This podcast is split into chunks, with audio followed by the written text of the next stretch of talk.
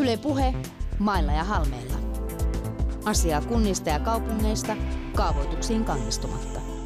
Toimittajana Jani Halme. Jos miekka ja magiaa tuleva TV-sarja Game of Thrones sijoittu Suomeen, olisi tapahtumapaikkana saletisti Tornio. Onhan tuo lappilainen kaupunki itsensä pohjoisen leijon, eli Kustaa toinen Adolfin perustama, eli saman vallottajan, josta käytettiin myös lempinimeä Lumikuningas. Tornio historia vilisee kuuluisia noitia, kansainvälisiä taisteluita ja onhan kaupunki kuuluisen sankarikin hurjapäin salakuljettaja Iisakki Musta Parta. Nykyään Torniossa maailman rauhallisen valtakunnan rajajonen rakennetaan ihan oikeaa kaksoiskaupunkia ja tavoitteena on saada aikaan yksi keskusta kahden eri maan välille. Ohjelmata kuuntelet on mailla ja halmeilla. Tässä seikkailla ympäri Suomea ja käydään katsomassa, miten Suomi neito tällä hetkellä oikein jakselee. Nyt täällä Yle puheella ollaan Peräpohjolassa, Torniossa. Minä olen Jani Halme ja vieraani teatterilla ammattilainen Meri Ruth. Tervetuloa. Kiitos, kiitos. Torniosta ei oikein voi puhua ilman Haaparantaa. Oletteko te tämmöinen ihan oikea kaksoiskaupunki, Twin City? Kyllä me ollaan. Ihan oikea kaksoiskaupunki. Tosin, että siinä kaupungin yhdistämisessä on nyt pieni, pieni kuoppa. Eli, eli yksi Haaparannan tai Ruotsin ö, rakennusvaihe on jäänyt kesken ja siinä kohtaa on vielä vesikuoppa, jossa on betonipylväitä pystyssä. Kuulostaa hurjalta. Mikä sen nimi on? Barents Center. Barent Center, joten se varmaan Barentsin meri on sitten todennäköisesti tämä. No niin, Tämä- paikalliset sanoo, se on Barentsin meri ja sitten Ikean takana on Ikean meri. Aivan. Niin teillä on kaksi aikaakin siellä, eli kello on eri Suomen puolella kuin Ruotsin puolella. Näin on. Niin. Ruotsissa ollaan tuntia jäljessä. Miten se näkyy arjessa? Se näkyy sillä, että kaikki on aina myöhässä. Että jos se unohtuu panna aikatauluihin, että kumman maan ajasta puhutaan. Aivan. On tapahtunut tosi isojakin mokia, että esimerkiksi oli semmoinen tapahtuma kuin Sota-opera, Joo. joka järjestettiin Ruotsin puolella, niin Suomen ähm, matkailukeskuksessa oli annettu väärä aika ja osa yleisöstä tuli tuntia myöhässä. No niinpä tietysti.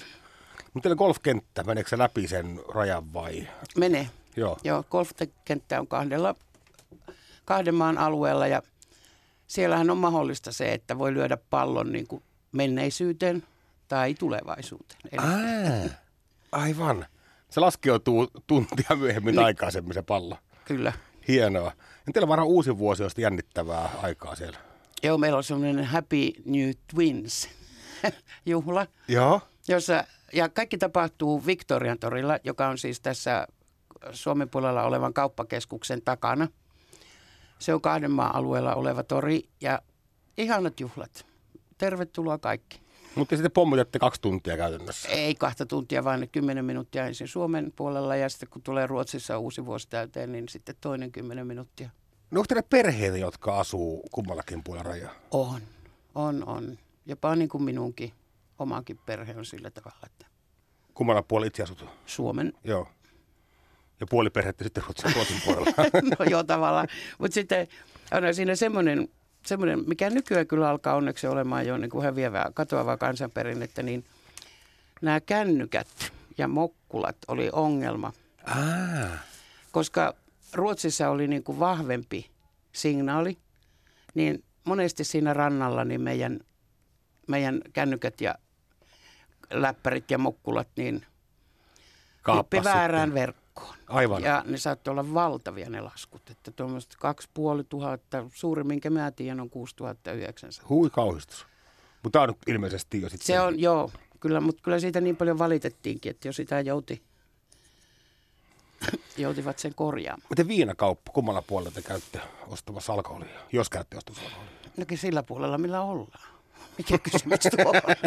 No joo, sehän, sehän on niin totta, että Ruotsin systeembolaget, niin, niin siellä viini ja olut on sitä, mitä sieltä haetaan. Eli laatikkoviinit, normiviinit, olut, niin ne on edu- edullisempia. Kun taas sitten Suomen puolelta haetaan ehkä väkeviä kirkkaita. Joku lonkeralli on kuulemma käynnistynyt, että Ruotsista haetaan sitten Suomen puolelta halpoja viinoja. Ja sitten kätevää, että jos huomaa myöhästyy Suomen puolella, niin ehtii vielä tuntia aikaa ehtiä Ruotsissa. Ei, kun Ruotsissa menee niin aikaisin kiinni, että se menee lauantaina jo kahdelta ja Suomessa on kuitenkin kuuteen asti. Siinä me nähdään nämä liberaalit ruotsalaiset. Jos te käytte nyt ihan perusostoksella Haaparannalla, miten te ostatte? No taaskin se, että ihan kaikkea. Joo. Ihan kaikkea, mutta se, että mitä siellä on semmoisia semmoisia mielenkiintoisia juttuja. Nyt kun joulu on tulossa, niin on tämä jylmyst. Mikä, mikä on julmusta? Se on semmoinen virrotusjuoma. Joo. Ja jos en mä ihan väärin ole käsittänyt, niin siinä on pohjalla kuitenkin niin tämmöinen mallas, mallaspohjainen. Mutta sitä käytetään ja sitten se hapotetaan. Ja se on tuota, ö, paras, mitä mä oon ikinä juonut, on semmoinen, mikä on käytetty konjakkitynnyrissä. Ää. Ja ne myyvät lasipullossa ja ne on, niinku, ne on niinku semmoisia hienoja. Kuulostaa ruotsalaiselta. Tosi ruotsalaista. Yle Puhe. Kuuntelet Yle Puheella Mailla ja Halmella ohjelmaa ja tällä kertaa olemme kiehtovassa kaksoiskaupungissa, nimittäin Tornio Haaparannalla tuolla aivan peräpohjolassa. Teillä on siellä Merruut, teatteriammattilainen, teillä on kaksi eri aikaa siellä, teillä on kaksi eri valuuttaa siellä ja teillä on kolme kieltä. Suomi ja Ruotsi tuttuja kaikille, mutta puhutaanko sitä meidän kieltä teillä päin ihan oikeasti? No puhutaan. Kyllä, kyllä sitä siellä kuulee ja varsinkin Haaparannan puolella. Mutta se, siis meidän kielihän on kuitenkin semmoinen kieli, joka on tässä väylän, väylä, eli Tornionjoki, niin väylän molemmin puolin. Ja Ruotsissa se on virallinen kieli, Suomessahan sillä on vain murteasema. Aivan. Osatko meidän kieltä? Voi Veikkonen henki, kai me nyt osaa vähän meidänkin kieltä. Osaako sie? En, en, pakko tunnustaa, että en ole ikävä kyllä koskaan edes kuullut meidän kieltä. Vittuille jänkät leffan katselin, siinä puhuivat, mutta siihen rajoittuu meidän kieli opintoni. No sittenhän me freistaamme vähän, mitä sinä osaat.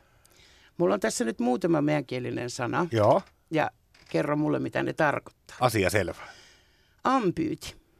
Ampyyti, se on uima-allas. Ei, Se on tarjous. tarjous. Tarjous. Hienoa, ei Joo. pisteitä. Mm, siutti. Siutti, se on kala. Ei aivan, se tarkoittaa ohi. Et Ohi. sun kanssa ole mennyt siutti. Siutti on ohi. Kyllä. No sitten on helppo. Petyyki. Petyyki. Mm. Pöytäliina. No ei aivan. Mutta jollakin lailla olit jäljellä. Se on todistus. Mutta tyyki on pöytäliina. Tyyki on pöytäliina, okei. Tyyki on pöytäliina. Mm, hurhaus. Hurhaus. Se on metsästämistä.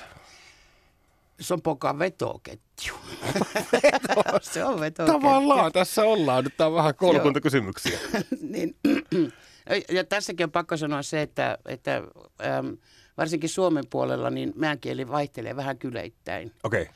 Eli, eli jossakin se on hurhaus, jossakin saattaa olla surhaus. Mutta pikkuasioita. Otetaanpa sitten seuraava. Pyki. Pyki. Mm-hmm. Se on ö, tota, nykimistä. Ei ole, se on rakennus. Rakennus. Joo. Miten voi olla näin pihalla olla ihminen? Kuitenkin niin kuin mielestäni tunnen Suomen ja hallitsen murteet ja muuta, mutta mitä vielä? Niin, niin. Aina on aika oppia. Mikä yksi vielä, jos menisi nyt tällä kertaa oikein? No minkähän me näistä valitten? Öö, freistata. Uudistaa. Kokeilla. Ei kyllä nyt meidän kieliopettaja olisi surullinen tästä asiasta. Mutta kuulin meidän kielestä tämmöisen legendan, en tiedä pitääkö paikkansa, eli mainitsit juuri Meri Ruut, että meidän kielellä Ruotsissa oikean kielen asema. Ja kuulin tämmöisen väitteen aikoina, että vähän kuin ruotsalaista inhottava juoni. Eli jos meidän kieli olisi Ruotsissakin luokiteltu suomen kielen murteeksi, kuten se Suomen puolella luokitellaan, niin tällöin Ruotsissa ikään kuin kokonais-Suomen puhumisen aste olisi ylittänyt jonkun tyyliin kaksi prosenttia. Ja se olisi tarkoittanut sitä, että olisi pakko ollut antaa opetusta Ruotsissa myös suomen kielellä. Ja sen takia he ikään kuin indeksoivat tämän meidän kielen eri kieleksi, jotta se ei kartuttaisi tätä suomen kieltä puhuvien ihmisten, mitä lähinnä Jötte, Boris Trollhättanissa ja niin edelleen. Niin. Oletko tämmöistä teoriaa kuullut? No en juuri tuommoista, mutta ymmärtäisin kyllä, että se voisi olla mahdollista jopa. Mutta se, mikä siinä on, niin jos ajatellaan, että suomi on Ruotsissa niin kuin suomen kieli, Aivan. niin se on kieli, joka on sinne tullut suomalaisten siirtolaisten mukana. Meidän kieli taas on kieli, joka on ollut Ruotsissa aina. Aivan. Eli se on niin kuin, sillä tavalla mä näkisin, että se on perusteltua, että se on muuttunut kieleksi ja vähemmistö, se on saanut vähemmistökielen mandaatin. Aivan. Toivottavasti meidän kieltä puhutaan vielä sadan vuoden päästäkin. Varmasti puhutaan. Jatketaan seikkailua Torniossa. Huomannut tässä Mailla ja Halmeella ohjelmaa tehdessä, että 2018 tässä maassa ei pääse Kekkosta pakoon. Nimittäin Kainuussa, kun oltiin Markus Pirttijoen päätoimittajan kanssa, niin hän oikein melkein kyynelehti nuori mies, kun Kekkonen auttoi niin paljon Kajaani. Totta kai syntynytkin siellä ja Oulu-ohjelma ennakoitteen tuossa, niin oli sitä mieltä, että Oulu olisi tuppukylä, jos Kekkonen ei olisi tuonut sinne, en tiedä mitä vaurautta ja onne itsevarmuutta, mutta myös Torniossa Kekkonen on kova sana. Teillä on se Outokummun terästehdas siellä. Miten se liittyy Kekkoseen? No kai se jotenkin liittyy siihen, että ne luvat sen, sen kromitehtaan perustamiseen saatiin Kekkoselta. Mä on pakko sanoa tässä semmoinen oma muisto Kekkosesta, kun olin silloin kansakoulussa. Joo. Ja meidän piti kirjoittaa sitten Kekkoselle presidentille kirja. Joo. Mä sain jälkiistunut siitä kirjasta ja sitten ihmettelin, että miksi. Kunnes sitten mulle luettiin se, mitä mä olin kirjoittanut, niin mä olin kirjoittanut siihen, että herra perslentti, miksi lasten täytyy käydä koulussa? Presidentti Kekkonen ei liene vastannut tähän kirjeeseen. Ei, ei vasta, eikä, eikä saanut. Että Tornion terästehdas siellä iso työllistäjä ja, ja, ja Suurin. Tuo, suurin joo, mm-hmm. ja tuo vaurautta. Mä tämmöisen legendan kuullut sieltä, että tähän liittyisi jokapäiväinen polkupyöräkilpailu, kun lähdetään pois sieltä tehtaalta. Eli työaika päättyy suurin piirtein samaan aikaan, niin miehet lähtee sitten Kreskent polkupyörillään ajamaan kilpaa keskustaan, mutta ideana on se, että kukaan ei oikein tunn, tunnusta, että on kilpailu. Että siellä vähän ikään kuin pyritään pyör mahdollisimman chillin näköisesti ajelemaan, mutta oikeasti ajetaan kilpaa. Onkohan tämä legenda? No, ei se oikeastaan legenda ole, mutta se on vähän vanhaa tietoa. 90-luvulla vielä oli. Okay. Mutta nykyään, nykyään se on enemmän sitä, että siellä hoidetaan kuntoa. Niin aivan tämmöinen spandex-kaverit on tullut jopa sinne Tornioon asti. Kuulin, että Pirkki on kohdalla kuulemma paha mutka, joka pitää sitten, siinä katsotaan jyvät akanoista. Joo, siinä on ylämäki ja mutka, joo. Puhutaan meidän ruut vähän aikaa sodasta, mutta tällä kertaa ensimmäistä maailmansodasta.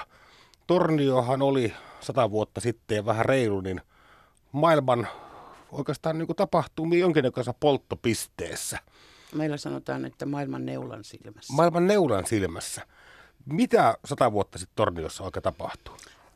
Tämä on pitkä juttu, mutta koitan sen niin lyhyesti kuin mahdollista sanoa. Eli, eli silloin, kun ensimmäinen maailmansota oli käynnissä, niin Tornion ja Haaparannan välinen raha, rajahan oli, oli tuota, rauhan raja. Joo. Eli Ruotsi ja Norja oli sit, äh, ennen sitoutumattomia lukuja, Joo. puolueettomia. Aivan. Ja tuota niin, sitten siellä alettiin tuomaan näitä ö, sodan uhreja, näitä sotilaita, joita oli vankeina ympäri Eurooppaa. Joo. Niin ne tuotiin Haaparannalle, josta sitten heille järjestettiin kuljetus eteenpäin omiin maihinsa. Ja silloin meille annettiin jossain vaiheessa tietoa, että niitä olisi ollut 75 000, mutta nyt kun tutkin niitä, niitä kirjoja, niin 68 000 taitaa olla lähempänä. Mistä Mutta he paljon. tulivat? Miksi he olivat päätyneet Tornioon tai Haaparannalle? No niitä haettiin, voi voi, niitä haettiin tuota junilla. Joo. Se organisoi, Ruotsin punainen risti organisoi tämän hakemisen. Ja jos ne tuli niin kuin Venäjän puolelta, ne tuli Tornioon. Ja Torniossa oli paikka, jossa ne paikattiin kuntoon ja sitten ne vietiin lautoilla yli Haaparannalle, josta sitten järjestettiin junakuljetus.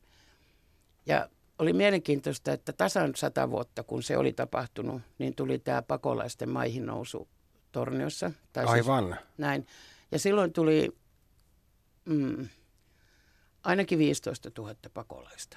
Tuli siinä silloin 2015. Niin tuli afganistanilaisia, irakilaisia, tuli Ruotsin, Ruotsin, Ruotsin kautta, kautta tulivat. Joo. Ja sitten me tehtiin just esitys, tämä, tämä Nolsöga, Joo. jossa meillä oli y, yksi semmoinen kohtaus siinä esityksessä, oli juurikin tämä rajan ylitys näille sotilaille. Eli tavallaan niin kuin se sodan uhrien auttaminen ja sodan, sodan uhrien niin kuin vastaanottaminen on ihan perinne ja sitä on ollut paljon. Että Suom, Torniohan on joutunut näissä sodissa, otetaan vaikka 1809 Suomen sota, Joo. Niin, niin se oli aikamoinen kärsimys Torniolle. Samaten iso viha 1700-luvulla. Tornio silloin, Tornio hyökättiin 13 kertaa. 13 kertaa? 13 kertaa venäläiset hyökkäsit. Mihinkään muualle Suomessa ei hyökätty niin monta kertaa kuin Tornion hyökättiin silloin. Aivan. Eli Tornio on sata vuotta sitten tosissaan maailman neulan silmässä ja se oli mielestäni mielenkiintoista, että jos halusi saada vaikka paketin Pariisista Petrogradiin, eli nykyisen Leningradiin, tai jopa Lontoossa Shanghaihin, niin kaikki paketit kulki sitten Tornio Haaparannan kautta, ja sinnehän nousi sitten tämmöinen huima, äh, ehkä hiis, hiihtohiisiltä nykyään näyttää posti-ilmarata, jonka myöden sitten vaijereilla röijättiin näitä paketteja maasta toiseen, ja katselin vähän tilastoja, niin äh, yli 7500 pakettia päivässä – kulki, siis sata vuotta sitten, kulki Tornio Haaparannan väliä näillä ilmavajereilla ja se on melkein sama määrä kuin Suomesta lähtee nykyään lähtee paketteja koko maasta päivässä. On, Et... joo. Kaiken kaikkiaan yli 60 miljoonaa pakettia meni sen ilmasillan läpi. Mulla on semmoinen muistikuva, että 26 ihmistä oli palkattu pelkästään siihen, että ne lajittelee sen postin. Mielenkiintoista. Yksi ihmispakettihan pääsi myös yli sitten, kun – maailman historian ehkä verisimmän diktatuurin perustaja Vladimir Ulyanov, ehkä Lenininä meillä paremmin tunnettu, niin hän pääsi sitten yli Tornio Haaparannan kohdalta. Se vissi yritettiin estellä, ainakin Pirti yritti estää asiaa oikein paljon ja puhutaan, että se oli kaikkein vaativin hänen ikään koko reissunsa. Sveitsistä hän lähti Saksan ja Ruotsin kautta sitten kohti Pietaria tekee vallan kumousta. Puhuttaako Leninistä teillä Torniossa? No puhutaan, varsinkin kun nyt kun mietitään näitä, että mitä kaikkia asioita halutaan torniosta nostaa. Aivan. Kyllähän tämä niin kuin muistetaan. Mutta pakko sanoa, että kun tulette Tornion ja haluatte nähdä jossain, jotain Leninin muistoa, niin aseman seinässä, rautat, entisen rautatieaseman seinässä on Leninin muistolaatta tämän vierailun kunniaksi siihen laitettu, mutta se on laitettu väärän talon seinään. Näinkö on? Näin on. Siinä on se vanha asema vieressä. Lenin on käynyt siellä vanhalla asemalla, ei siellä tiilisessä uudessa. Kyllä tämä pitää siirtää sinne. Tätä. Historian harrastajathan on aina välillä spekuloineet tätä, että millä, miten erinäköinen maailma voisi olla, jos Tornio olisi Leninin matka niin, päättynyt ja Neuvostoliitto ei välttämättä olisi koskaan perustettu. Joo, lukiokadulla olisi pitänyt Leenin pysäyttää ja passittaa takaisin sinne, mistä tulikin. To, niin. Toisaalta hän ei edes koskaan sitä pääsi Vinhuvuodin kanssa keskustelemaan Suomen itsenäisyydestä, että niin. kolikolla Mutta on puolensa. Kolikolla on puolensa. Asiathan on niin kuin ne on. Kyllä. Tornio osa Lappia, mutta teillä aika tasasta siellä. Siellähän ei ole tor- tunturin tunturi ja vaaran vaaraa. Oletteko päässyt nauttimaan tästä Lapin matkailubuumista millään lailla? Niin no, meillä ei todellakaan ole vaaran vaaraa. Ja, mutta se mitä meillä on, niin meillä on, on maailman tai ainakin Euroopan pisin vapaana virtaava joki. Jos jotakin haluaa laskea, niin kannattaa laskea Kukkolan koski. se, se. Mutta toki mä luulen, että tällä hetkellä meillä, meillä se turismi ja meillä, meillä vierailevat ihmiset niin eniten käyvät juuri ostoksilla – Aivan. Että, että siitä on tullut nyt semmoinen, jos nyt ajattelee, että esimerkiksi Haabrannalla oleva Ikea, niin siellähän käy ihmisiä Murmanskista asti ja Pohjois-Ruotsista Aivan. ja Pohjois-Norjasta. Aivan. Kaksi miljoonaa ihmistä vuositasolla. Yle Puhe, Mailla ja Halmeella. Toimittajana Jani Halme. Kuuntelet Yle Puheella Mailla ja Halmeella ohjelmaa. Nyt olemme Torniossa. Minä olen Jani Halme ja vieraani teatterialan monipuolinen ammattilainen Merja Ruuth. Merja, mulle tulee Torniosta aina mieleen alakulttuuri etenkin punk-musiikkia. Nyt en puhu tämmöisestä kokoomuslais-hollolaisesta iskelmäpunkista, vaan nimenomaan semmoista kunnon hossee menosta. Miten punkilla menee Torniossa? Onko punk kuollut? Eikä ole kuollut. Ei, ei. siis tämä HChan tuli siitä, että Terveet kädet perustettiin Torniossa. Kuuluisa punk Hyvin kuuluisa punk 79, kun se perustettiin. Ja Terveet kädet alkoi sitten soittaa ainakin ensimmäisenä Suomessa niin HC. Läjääjällä on aivan legenda. Kyllä. Läjääjällä ja Terveellä käsillä on muuten osansa torniolaisessa veistoksessa nimeltään Särkynyt lyhty, jonka on tehnyt Pekka ja Teija iso rättyä. Se on obeli, obeliskin näköinen. Obeliskin näköinen, joo. joo ja yksi seinä sitä obeliskista, on, on terveille käsille. Mitä muuta siinä patsaassa on? No siinä on esimerkiksi jäänteitä Lapin kullan näistä kalja kuljettimista. Joo. Ja sitten siellä on pontikkapannu. Siellä on minunkin entisen teatterin nimikyltti. Ja sitten siinä on Kalkkimaan pappi. Tämä on kunnianosoitus kylähulluudelle ja tämmöiselle omaehtoiselle tekemiselle ja torniolaiselle tekemiselle koko veistos. Tätä kutsutaan terveet käden patsaaksi, mutta se ilmeisesti on vain yksi osa tätä patsaan kokonaisuutta. Puhutaan vähän kylähulluista, mitkä toit esiin. Nyt pahoittelen, kylähullu termi minun päässäni on pelkästään myönteinen. Pelkästään myönteinen termi ja kertoo siitä, että meillä on ollut tämmöisiä vahvoja persoonia. Ja mehän tarvitaan meidän yhteiskuntaa. Me tarvitaan näitä kylähulluja näyttämään meille, mikä on ok, mikä ei ole ok, mitkä on normit ja vastaavasti myös vähän innostamaan ja reipastamaan meitä. Teillä on muutama tosi myyttinen henkilö siellä Torniossa. Olen kuullut muun muassa Iisakki Pistokoskesta. Kuka hän on tai oli? Iisakki Pistokoski oli, sitä sanottiin lentonoidaksi. Mulla ei ole ihan tarkkaa käsitystä, mitä lentonoita tarkoittaa. Mutta Iisakista on paljon, paljon tarinoita. Ää, muun muassa tämmöinen tarina, että se oli rynnännyt kesken kirkonmenojen Alatornion kirkkoon. Joo.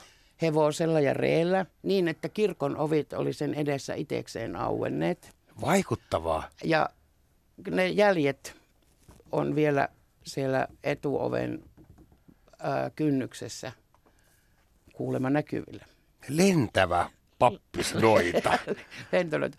Mutta sitten, sitten mun mielestä niin kuin jotenkin jännä, että hän oli myös oikeasti parantaja. Joo. Ja hänellä oli sitten tämmöinen höyrykaappi-ajatus, jossa ihminen siis pantiin, jos oli vaikka psykoosissa. Aivan.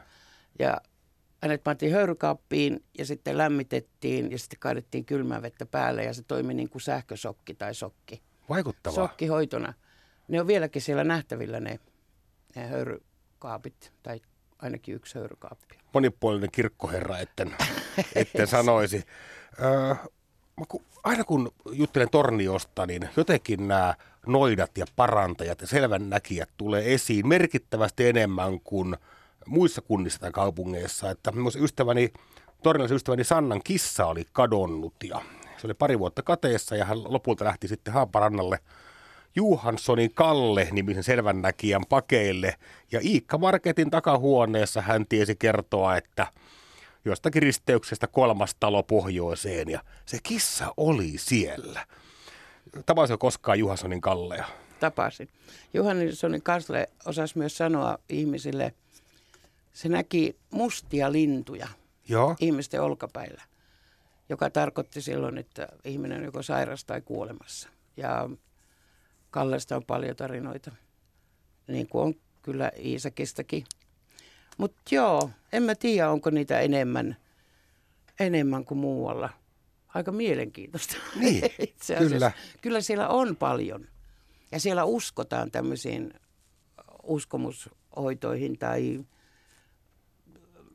niin, luonnon parantamiseen. Aivan. Mm.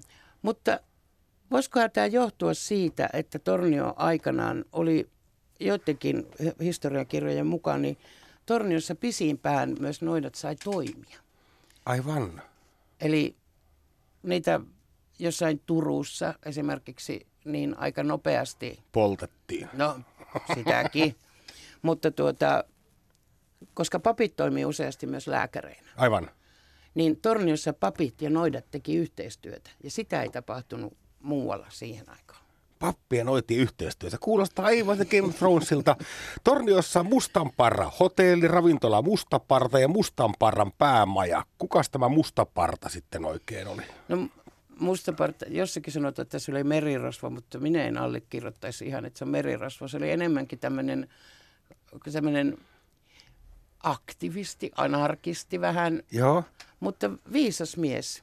Se osasi lukea lakia ja löysi ne lain porsareijat, vaikka se heitettiin Tukholmassa linnaan, niin se osasi puhua itsensä ulos, koska pystyi perustelemaan tekemisensä. Ja ehdottomasti hyvän tekijä. Eli, eli vai, otti tervaa Torniosta. Torniossa oli silloin pula- ja nälkävuosi. Joo. Otti tervaa, vei sen Tukholmaan ja vaihtoi sen ruokaan ja toisen täällä kärsiville. Ja myös rakensi itse laivansa salaa. Tämmöinen Robin Hood-tyyppinen hahmo. joo. Kiinnostavaa. No kyllä hän nyt ansaitsee vähintäänkin hotelliravintolan ja Joo. oman päämajansa. Ja ihan hirvittävän mielenkiintoinen paikka. Että jos joskus olette käymässä Torniossa, niin kyllä Mustaparran päämajan kannattaa tutustua. lupaa Leninin kyltin siirtämisen jälkeen mennä sinne. Hän oli salakuljettaja. Suomessahan on aika paljon nuuskabuumi. Ja mä aivan varma siitä, että pääosa Suomen nuuskasta tulee Tornio Haaparannan kautta. Näkyykö tämä mustan kullan himo teille jotenkin siellä katukuvassa? Onko teillä nuuskakeisareita, mitkä salakuljettaa siellä hiasella nuuskaa joka ikinen ilta? Jos on, niin ne ei ole kertonut mulle. Mutta ei se nyt sillä hirveästi näy, koska rajan ylihän on liikennettä koko ajan. Aivan. Mutta se, missä sä näet sitä, niin on Nyskyngen, elikkä, ja, tai sitten Nuuskakaira, eli nämä kaupat, joissa niitä myydään, niin kyllä ne jonot on joskus melko mahottomia. Jos teidän nimetä tämä teidän kaupunki uudestaan tämän pakkausmuodon mukaan Nuuska Torni Oksi. Ei mennä siihen. Te olitte pitkään myös olut kaupunki, kuuluisa sellainen. Ja 1800-luvulta alkaen siellä on tehty olutta ja ehkä Suomen kuuluisin ollut brändikin Lapin kulta sitten sijoittu Tornioon, mutta Hartwall siirsi tuotannon Lahteen. Saako Torniossa juoda Lapin kulta olutta? Ei missään nimessä. Se on siellä niin poikotissa. Kai sitä myydään sentään. Myydään, siellä. myydään, mutta peri, periaatteessa on kyllä niin, että varsinainen torniolainen ei Lapin kultaa osta. Se on jotenkin niin loukkaus Se on, sitten mm. näitä vanhoja paniomestareita kohtaan. Tuli niin paljon työttömiä. Ja muutenkin, että Lapin kulta kuitenkin oli semmoinen torniolainen brändi ja yritys, niin se oli iso harmi kaupungille, että se siirrettiin sieltä pois. Yle Puhe. Maalle Halmella ohjelma on tällä kertaa kiehtovassa kaksoiskaupungissa Tornio, Tornio Haaparannalla. Puhutaan vähän tästä kaksoiskaupungista sen tulevaisuudesta, eli onko teillä nyt siellä jo y- yksi uusi keskusta vai onko se syntymässä? Tavallaan se on nyt yhdessä. Siihen on tehty semmoinen kuin krunnitie, joka, ja sen krunnitien varressa on sitten meidän yhteinen linja-autoasema. Joo. Ähm, rajalla kauppakeskuksen taakse, niin kuin tässä jo aikaisemminkin puhuttiin, niin siihen piti tulla vastaava, vastaavanlainen kauppakeskus niin kuin Ruotsin puolelle, ja ne piti yhdistää. Mutta kyllä mä nyt näkisin, jos keskustan välit on muutama, muutama sata metriä, niin onkohan sata metriä edes, jos oikein tarkkaan miettii. Aivan. Et kyllä 100 metriä alueella niin on, on, on rajalla kauppakeskus, sitten on ö, matkakeskus ja Ikea. Ja teillä on sitten ihan kulttuuriyhteistyötä kaupunkien välillä, tai kaupungin osien välillä jo varmaan aika paljon. On, on. on, on. Et, ja ruohonjuuriyhteistyö tietenkin toimii. Mutta tietenkin kunnilla on, niillä on yhteisiä tavoitteita, mutta, mutta tuota, ne sitten toteutuu vähän eri aikaan ja eri tavalla. Maille ja Halmella ohjelma teki Suomineidon terveystarkastuksen tällä kertaa Tornioon ja kiittävin arvosanoin tästäkin valmistuttiin. Ensi viikolla tutustumme maamme kuuluisimpaan rakennemuutoskaupunkiin, Suomen Detroittiin, eli Saloon. Ja vierakseni saapuu yrittäjä Ville Niinistö. Jos tulee Salosta jotain mieleen, mikä pitäisi nostaa, niin kerro Twitterissä hashtagillä, eli aihetunnisteella mailla ja halmeilla. Minä olen Jani Halme ja ei kun oikein topeliaan, se torstai jatkoa. Yle Puhe, mailla ja halmeilla.